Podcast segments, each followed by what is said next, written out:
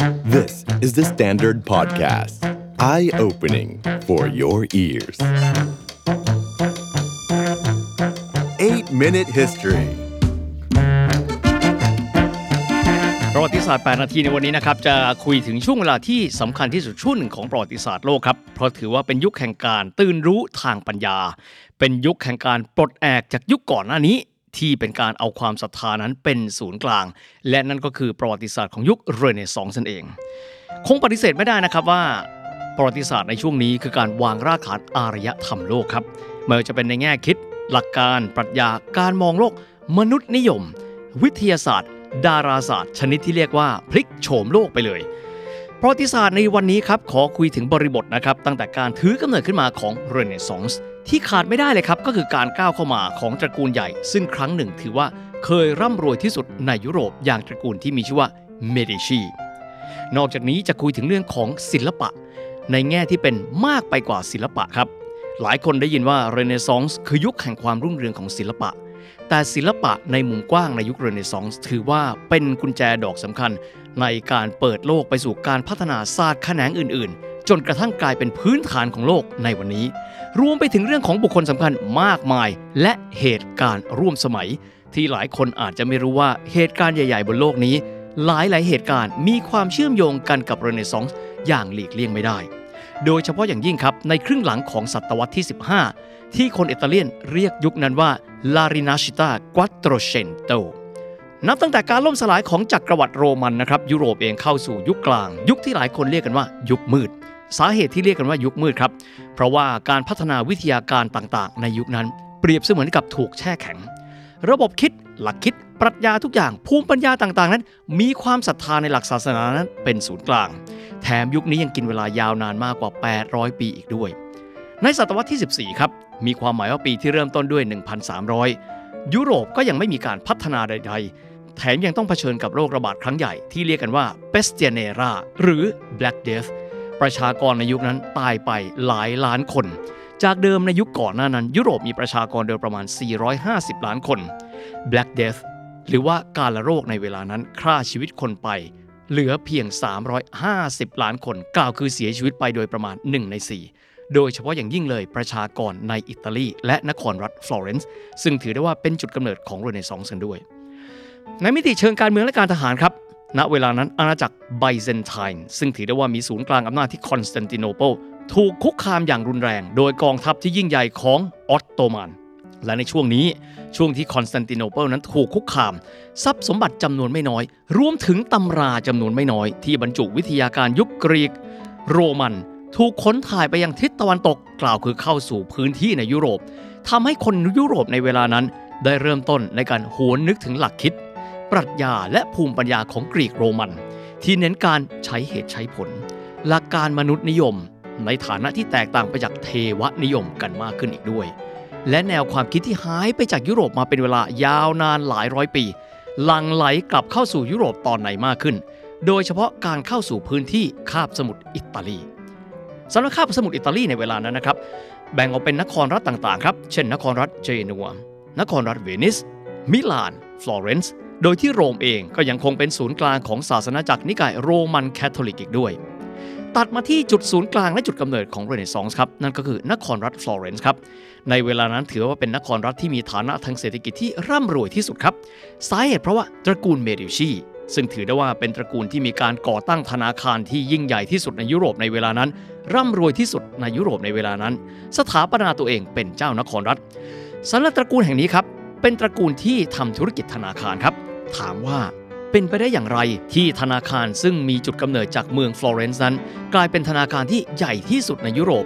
ตอบง่ายๆครับ ลูกค้าที่สำคัญที่สุดของเขาก็คือ ศาสนาจักรโรมันแคทอลิกนั่นเองครับ ดังนั้นการบริหารสินทรัพย์ การให้กู้ยืมโดยที่มีศาสนาจักรโรมันแคทอลิกเป็นลูกค้าทำให้ตระกูลเมดิชีมีความแข็งแกร่งและสถาปนาความยิ่งใหญ่ไปด้วย ผู้สถาปนาความยิ่งใหญ่ตระกูลเมดิชีก็คือโจวานนี่เดเมดิชี ซึ่งณเวลานั้นทำให้ฟลอเรนซ์กลายเป็นศูนย์กลางทางการเงิน พวกเขาไม่ใช่แค่เปิดสาขาในพื้นที่ต่างๆ ในคาบสมุทรอิตาลี แต่ยังที่ลอนดอน ไคโร และหลากหลายเมืองในยุโรปกันด้วย หลังจากการตายลงโจวานนี่เดเมดิชีครับ ก็เป็นรุ่นต่อมาซึ่งก็ได้แก่ Cosimo de Medici และ Lorenzo de Medici สำหรับตระกูลนี้ สืบต่ออำนาจในเมืองฟลอเรนซ์มายาวนานถึง 300 ปี และที่น่าสนใจคือสมาชิกในครอบครัวเดเมดิชีเป็นพระสันตปาปาถึง 3 พระองค์กันด้วย นั่นก็รวมถึงพระสันตปาปาลีโอที่ 10 ซึ่งเป็นผู้ที่มีการก่อกำเนิดโครงการขายใบไถ่บาป จนกระทั่งนำไปสู่การที่มาร์ตินลูเทอร์นั้น ได้มีการประกาศบทวิจารณ์ 95 บทที่หน้าประตูวิทเทนแบร์กดังที่เราจะอธิบายต่อไปถึงความสัมพันธ์ของการตื่นรู้ทางปัญญาในยุคนี้กันด้วย แต่ครั้งใดก็ตามครับที่เราได้ยินชื่อตระกูลนี้ครับเราก็จะรู้ว่าเป็นตระกูลที่นอกจากจะร่ำรวยแล้ว ยังเป็นตระกูลที่มีความหลงใหลในศิลปะเป็นอย่างมากครับ ซึ่งในยุคที่พวกเขารุ่งเรืองสูงสุดครับ พวกเขาได้มีการว่าจ้างศิลปินหลากหลายคน เข้ามาอยู่ภายใต้การอุปถัมภ์ของเขา เพื่อที่จะสร้างงานศิลปะ โดยบุคคลสำคัญหลากหลายคนในช่วงเรเนซองส์ล้วนแต่เคยรับใช้ตระกูลเมดิชีมาทั้งสิ้น ยกตัวอย่างเช่นโดนาโต ดิ นิกโกโลดิเบตโต บาร์ดี หรือรู้จักสั้นๆ ก็คือโดนาเตลโลฟิลิปโปบรูเนลเลสกีสถาปนิก ซึ่งเป็นแรงบันดาลใจให้กับเลโอนาร์โด ดาวินชีซานโดรบอตติเชลลีเลโอนาร์โด ดาวินชี มิเกลันเจโล บูโอนารอตติ ราฟาเอเลซันซิโอ ดา อูร์บิโนหรือที่เราเรียกกันว่าราฟาเอล รวมถึงนักดาราศาสตร์และนักคณิตศาสตร์ในยุคหลังถัดมาก็คือกาลิเลโอกาลิเลอีกันด้วย แต่ก่อนที่จะเดินหน้ากันต่อครับ ต้องบอกว่าศิลปะที่เรากำลังจะพูดถึงในยุคเรเนซองส์ ไม่ได้ศิลปะในความหมายที่แคบ แต่หมายถึงศิลปะอันเป็นจุดกำเนิดของการพัฒนาของศาสตร์อื่นๆ ดังที่จะเล่าต่อไปครับ ในช่วงที่เมดิชีมีการขยายอำนาจในฟลอเรนซ์ครับ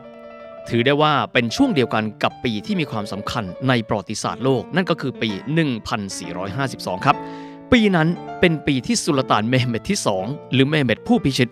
สามารถที่จะยึดคอนสแตนติโนเปิล สามารถตีเมืองนี้จนกระทั่งแตก และสถาปนาตนเป็นจักรพรรดิแห่งโรม หรือ Kayser-i Rûm ในภาษาเติร์ก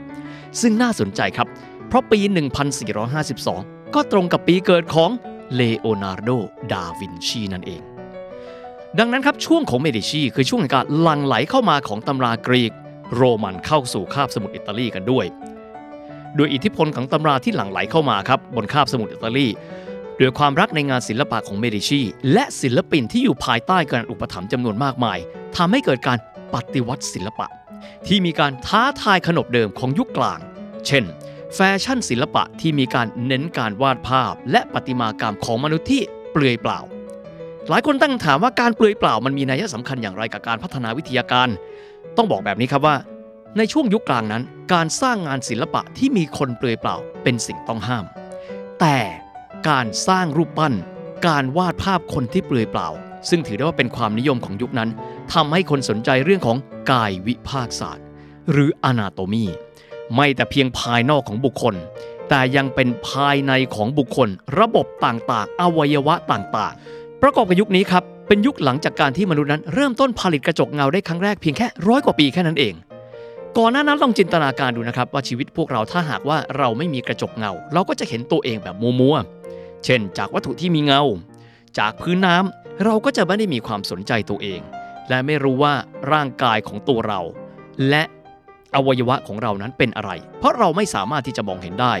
ดังนั้นยุคนั้นจากหลากหลายกระแสผสมผสานกัน จนกลายเป็นเกิดกระแสที่เรียกกันว่า มนุษย์นิยม มนุษย์สนใจตัวเองมากขึ้น มนุษย์สนใจรายละเอียดของกันและกันมากขึ้น และย้ำคำว่ากายวิภาคศาสตร์มิได้หมายถึงภาพภายนอกของมนุษย์ แต่ยังหมายถึงการเอ็กซเรย์เข้าไปสู่ภายในของมนุษย์ มนุษย์เริ่มต้นรู้จักระบบต่างๆ เช่น ระบบทางเดินหายใจ กล้ามเนื้อ เส้นเอ็น กระดูก สมองก็ในยุคนี้นี่แหละครับ ศิลปินคนแรกที่อยากจะกล่าวถึงครับคือโดนาเตลโลเป็นหนึ่งในศิลปินยุคต้นของ High Renaissance ครับ ที่ได้มีการขอให้ตระกูลเมดิชีนั้นอนุญาตให้เขาทำการชำแหละศพของคนคุก เพื่อจะได้ทราบกายวิภาคศาสตร์ของมนุษย์อย่างถ่องแท้ เพื่อที่จะได้สะท้อนออกมาผ่านงานศิลปะที่ดีขึ้น หนึ่งในงานชิ้นที่สำคัญของโดนาเตลโลครับก็คือรูปปั้นเดวิดซึ่งขอกำกับนิดนึงนะครับรูปปั้นเดวิดที่ว่าซึ่งต้องเรียกว่าเดวิดเวอร์ชัน1.0 ครับเป็นเดวิดคนละชิ้นนะครับกับเดวิดที่มีการแกะสลักโดยมิเกลันเจโล บูโอนารอตติเดวิดของโดนาเตลโลครับเป็นประติมากรรมที่หล่อจากสำริดมีลักษณะเป็นเด็กน้อยครับ สวมหมวกเหล็กและถือดาบที่เพิ่งใช้ในการสังหารยักษ์โกไลแอด และเหยียบอยู่บนศีรษะของโกไลแอดกันด้วย เดวิดประติมากรรมซึ่งเป็นสำริดชิ้นนี้ ซึ่งขอเรียกว่าเดวิด 1.0 ถือเป็นประติมากรรมชิ้นเอกของยุคนี้ เพราะเป็นการสะท้อนออกซึ่งรูปร่างของเด็กผู้ชายที่มีความสมบูรณ์แบบมาก และสิ่งนี้ครับมีอิทธิพลต่อเรื่องของกายวิภาคศาสตร์ดังที่จะเล่าต่อไปอีกด้วย นอกจากนี้ครับ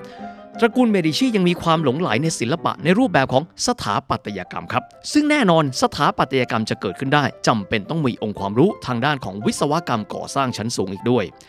และกรณีที่ตระกูลเมดิชีได้มีการว่าจ้างสถาปนิกชื่อดังคือฟิลิปโปบรูเนลเลสกีเป็นสถาปนิกซึ่งถือได้ว่าเป็นแรงบันดาลใจของดาวินชี โดยได้มีการว่าจ้างให้มีการสร้างโดมขนาดยักษ์ เพื่อปิดเพดานของอาสนวิหารซานตามาเรียเดลฟิโอเรหรืออาสนวิหารแห่งฟลอเรนซ์หรือที่เรารู้จักกันในนามของ Duomo di Firenze ซึ่งอยู่กลางนครฟลอเรนซ์ที่สูงถึง 35 เมตร ใครก็ตามที่เห็นอาสนวิหารในยุคปัจจุบันจะพบว่า จุดที่สวยเด่นที่สุด คือโดมสีแสด แต่อันที่จริงแล้ว เบื้องต้น อาสนวิหารแห่งนี้สร้างขึ้นมาแต่ไม่สามารถที่จะ ต่อเติมในส่วนของโดมขนาดใหญ่ได้ และไม่มีวิศวกรรมใดที่สามารถที่จะขึ้นไปต่อยอดโดมขนาดใหญ่ เหนือพื้นดิน 35 เมตรนั้นได้บรูเนเลสกี้ครับได้มีการวางแปลนการก่อสร้าง และหาวิศวกรรมในการสร้างโดมยักษ์ ไปครอบอยู่บนเหนืออาสนวิหารได้สำเร็จ โดยที่ณเวลานั้นจำเป็นต้องมีการใช้เวลา 16 ปี ซึ่งระหว่างนั้นเจ้าของแบบแปลนดังกล่าว คือบรูเนเลสกี้เสียชีวิตก่อนที่จะได้เห็นผลงานของตัวเองสำเร็จเสร็จสิ้นลงด้วย นอกจากนี้ครับบรูเนเลสกี้ยังได้มีการพัฒนาวิศวกรรมก่อสร้าง ในการที่จะยกโลหะผสมสีทอง ซึ่งมีน้ำหนักมหาศาล ขึ้นไปวางอยู่เหนือโดมได้เป็นผลสำเร็จ ดังนั้นศิลปะในรูปแบบของสถาปัตยกรรมในครั้งนั้น ถือว่ามีความเกี่ยวพันกันกับเรื่องของวิศวกรรม และในช่วงเวลานั้นครับตระกูลเมดิชี ยังได้มีการว่าจ้างศิลปินมากมาย และหนึ่งในนั้นก็คือศิลปินหนุ่มวัย 20 ปี ที่มีชื่อว่าเลโอนาร์โด ดาวินชี ผู้ที่มากความสามารถใฝ่รู้และเรียนรู้สหวิทยาการ พื้นฐานของเขาคือความรักในทุกสิ่งทุกอย่างที่เป็นธรรมชาติ รวมถึงเทคโนโลยีวิศวกรรม ซึ่งทำให้เขาเป็นบุคคลที่เป็นตัวแทนของเรเนซองส์ในเวลานั้นด้วย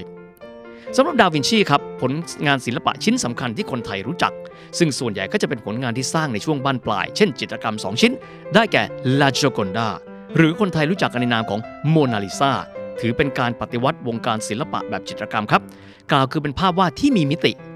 ข้างหน้าชัด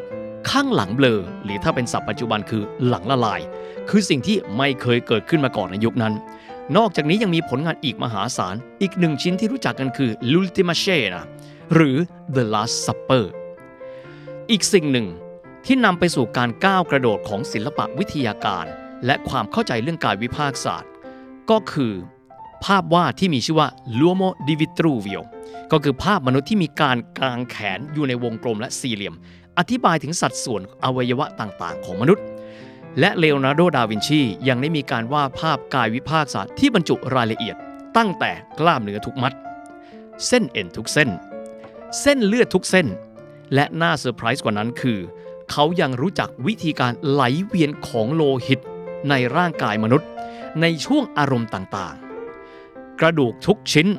โดยเฉพาะรายละเอียดของซี่โครง รวมถึงการวาดภาพสมองแบบสามมิติ ซึ่งไม่เคยปรากฏมาก่อน โดยภาพชุดกายวิภาคศาสตร์ของดาวินชีมีอยู่ด้วยกัน 500 หน้า ซึ่งถือได้ว่าเป็นแม่บทของการทำความเข้าใจอวัยวะ และกายวิภาคศาสตร์ของมนุษย์ ที่ถูกขยายผลอย่างมหาศาลในเวลาต่อมา และอย่างที่ได้บอกครับ ดาวินชีสนใจทุกอย่างที่เป็นธรรมชาติ นอกจากกายวิภาคศาสตร์ของมนุษย์ เขายังมีการวาดภาพกายวิภาคของม้าอย่างละเอียดถี่ถ้วน การวาดภาพสเก็ตชของชั้นดินต่างๆ ซึ่งทำให้มนุษย์ยุคต่อมานำไปใช้ในเรื่องของการชนละประทานอีกด้วย ดังที่ได้กล่าวครับ สิ่งที่เป็นศิลปะเหล่านี้กลายมาเป็นพื้นฐานความเข้าใจมนุษย์อย่างที่ไม่เคยเป็นมาก่อน เพราะอดีตสิ่งเหล่านี้ถือได้ว่าขัดต่อขนบของสมัยกลางสำหรับเบดิชีเองครับ พวกเขาอาจจะไม่ได้คิดด้วยซ้ำว่า การตั้งต้นทุกอย่างด้วยความหลงไหลในศิลปะ จะมีการแตกแขนงออกมา ซึ่งศาสตร์สาขาต่างๆ ได้มากมายขนาดนั้นสำหรับวัยหนุ่มของดาวินชีครับ ดาวินชีรับใช้ตระกูลเมดิชีตั้งแต่อายุ 20 ถึง 30 ปี คือระหว่างปี 1472 ถึง 1482 ก่อนที่เขาจะเปลี่ยนผู้อุปถัมภ์จากเดิมนครรัฐฟลอเรนซ์ไปรับใช้นครรัฐมิลานครับ ซึ่งมีเจ้านครที่บ้าสงคราม จนมีฉายาว่าเอลโมโรอย่างลูโดวิโกสฟอร์ซาสำหรับลูโดวิโกสฟอร์ซาคนนี้ เขาไม่ได้จ้างดาวินชีไปสร้างงานศิลปะครับ แต่ว่าเขาเห็นความสามารถในการสร้างเครื่องจักรกลของดาวินชี ดังที่ได้บอกครับดาวินชีได้รับแรงบันดาลใจในเรื่องของเครื่องยนต์กลไกจากฟิลิปโปบรูเนลสกีประกอบกับความสนใจในธรรมชาติครับทำให้ตัวเขามีอัจฉริยภาพอีกด้านหนึ่ง คือเรื่องของวิศวกรรมทางอาวุธ วิศวกรรมทางการทหาร ในช่วงเวลา 17 ปีที่เขารับใช้ลูโดวิโกสฟอร์ซาเขาได้มีการสร้างผลงานนวัตกรรมต่าง เพื่อให้สฟอร์ซานั้นใช้ในการทำสงครามกับรัฐอื่นๆกันด้วย ดังนั้นจึงไม่น่าแปลกใจครับ ที่ถึงแม้ว่าดาวินชีนั้นจะเริ่มต้นจากการแจ้งเกิดในฟลอเรนซ์แต่เราจะเห็นพิพิธภัณฑ์เลโอนาร์โดดาวินชีในเมืองมิลาน ส่วนหนึ่งเพราะเขาใช้เวลายาวนานถึง 17 ปี ในการรับใช้นครรัฐมิลานทางตอนเหนือของอิตาลี17 ปีที่เขารับใช้สฟอร์ซ่าในปี 1482 ถึง 1499 เขาสร้างผลงานวิศวกรรมต่างๆ เช่น หน้าไม้กลขนาดยักษ์ การผลิตหุ่นยนต์ ซึ่งถือได้ว่าเป็นต้นแบบของหุ่นยนต์ robotics ในยุคแรก เฮลิคอปเตอร์ครับ รถถังครับสำหรับรถถังนั้นมีแบบแปลนและสร้างขึ้นเป็นต้นแบบแต่ไม่ได้ใช้จริงในการรบ แต่ถือได้ว่าเป็นต้นแบบของการกำเนิดรถถังในยุคถัดๆมาอีกด้วย หลังจากที่เขาช่วยเหลือสฟอร์ซ่าในการผลิตอาวุธสงครามมากมายครับ ในปี 1499 ก็คือก่อนที่มิลานนั้นจะพ่ายแพ้ให้กับฝรั่งเศส เขาได้กลับไปที่ฟลอเรนซ์ในช่วงสั้นๆ ครับ เพื่อที่จะรับสร้างป้อมปราการ ป้องกันการรุกรานของนครรัฐมิลาน ที่มีอาวุธมากมายที่ตัวเขาเป็นผู้รังสรรค์ขึ้นมาอีกด้วย อย่างที่ว่าครับ เขาเป็นผู้ที่มีความสนใจทุกอย่างที่เป็นธรรมชาติ ดังนั้นนอกเหนือไปจากเรื่องวิศวกรรมการทหาร นอกเหนือไปจากหลายสิ่งหลายอย่างแล้ว เขายังเป็นบุคคลที่มีความสามารถในเรื่องของการบริหารจัดการน้ำ ระบบชนละประทาน รวมถึงอย่างที่ได้กล่าว คือเรื่องของชั้นของดิน ที่แบ่งออกเป็นชั้นต่างๆ ซึ่งสามารถนำไปใช้ประโยชน์ในการเพาะปลูกได้อีกด้วย นั่นก็เป็นเรื่องราวนะครับของเริ่มต้นของเรเนซองส์ครับ แต่แน่นอนว่าเรเนซองส์ไม่ได้มีเฉพาะฟิลิปโปบรูเนลเลสกี้โดนาเตลโลเลโอนาร์โด ดาวินชีครับ แต่ยังมีศิลปินอีกหลากหลายคนและอีกหลากหลายคุณูปการ ต่อพื้นฐานการพัฒนาของยุโรปและโลกใบนี้ ในตอนหน้าเรามาติดตามกันครับ มิเกลันเจโลโบนารอตตีกับรูปปั้นเดวิดของเขาว่ามีนัยสำคัญอย่างไร The Standard Podcast. Eye opening for your ears.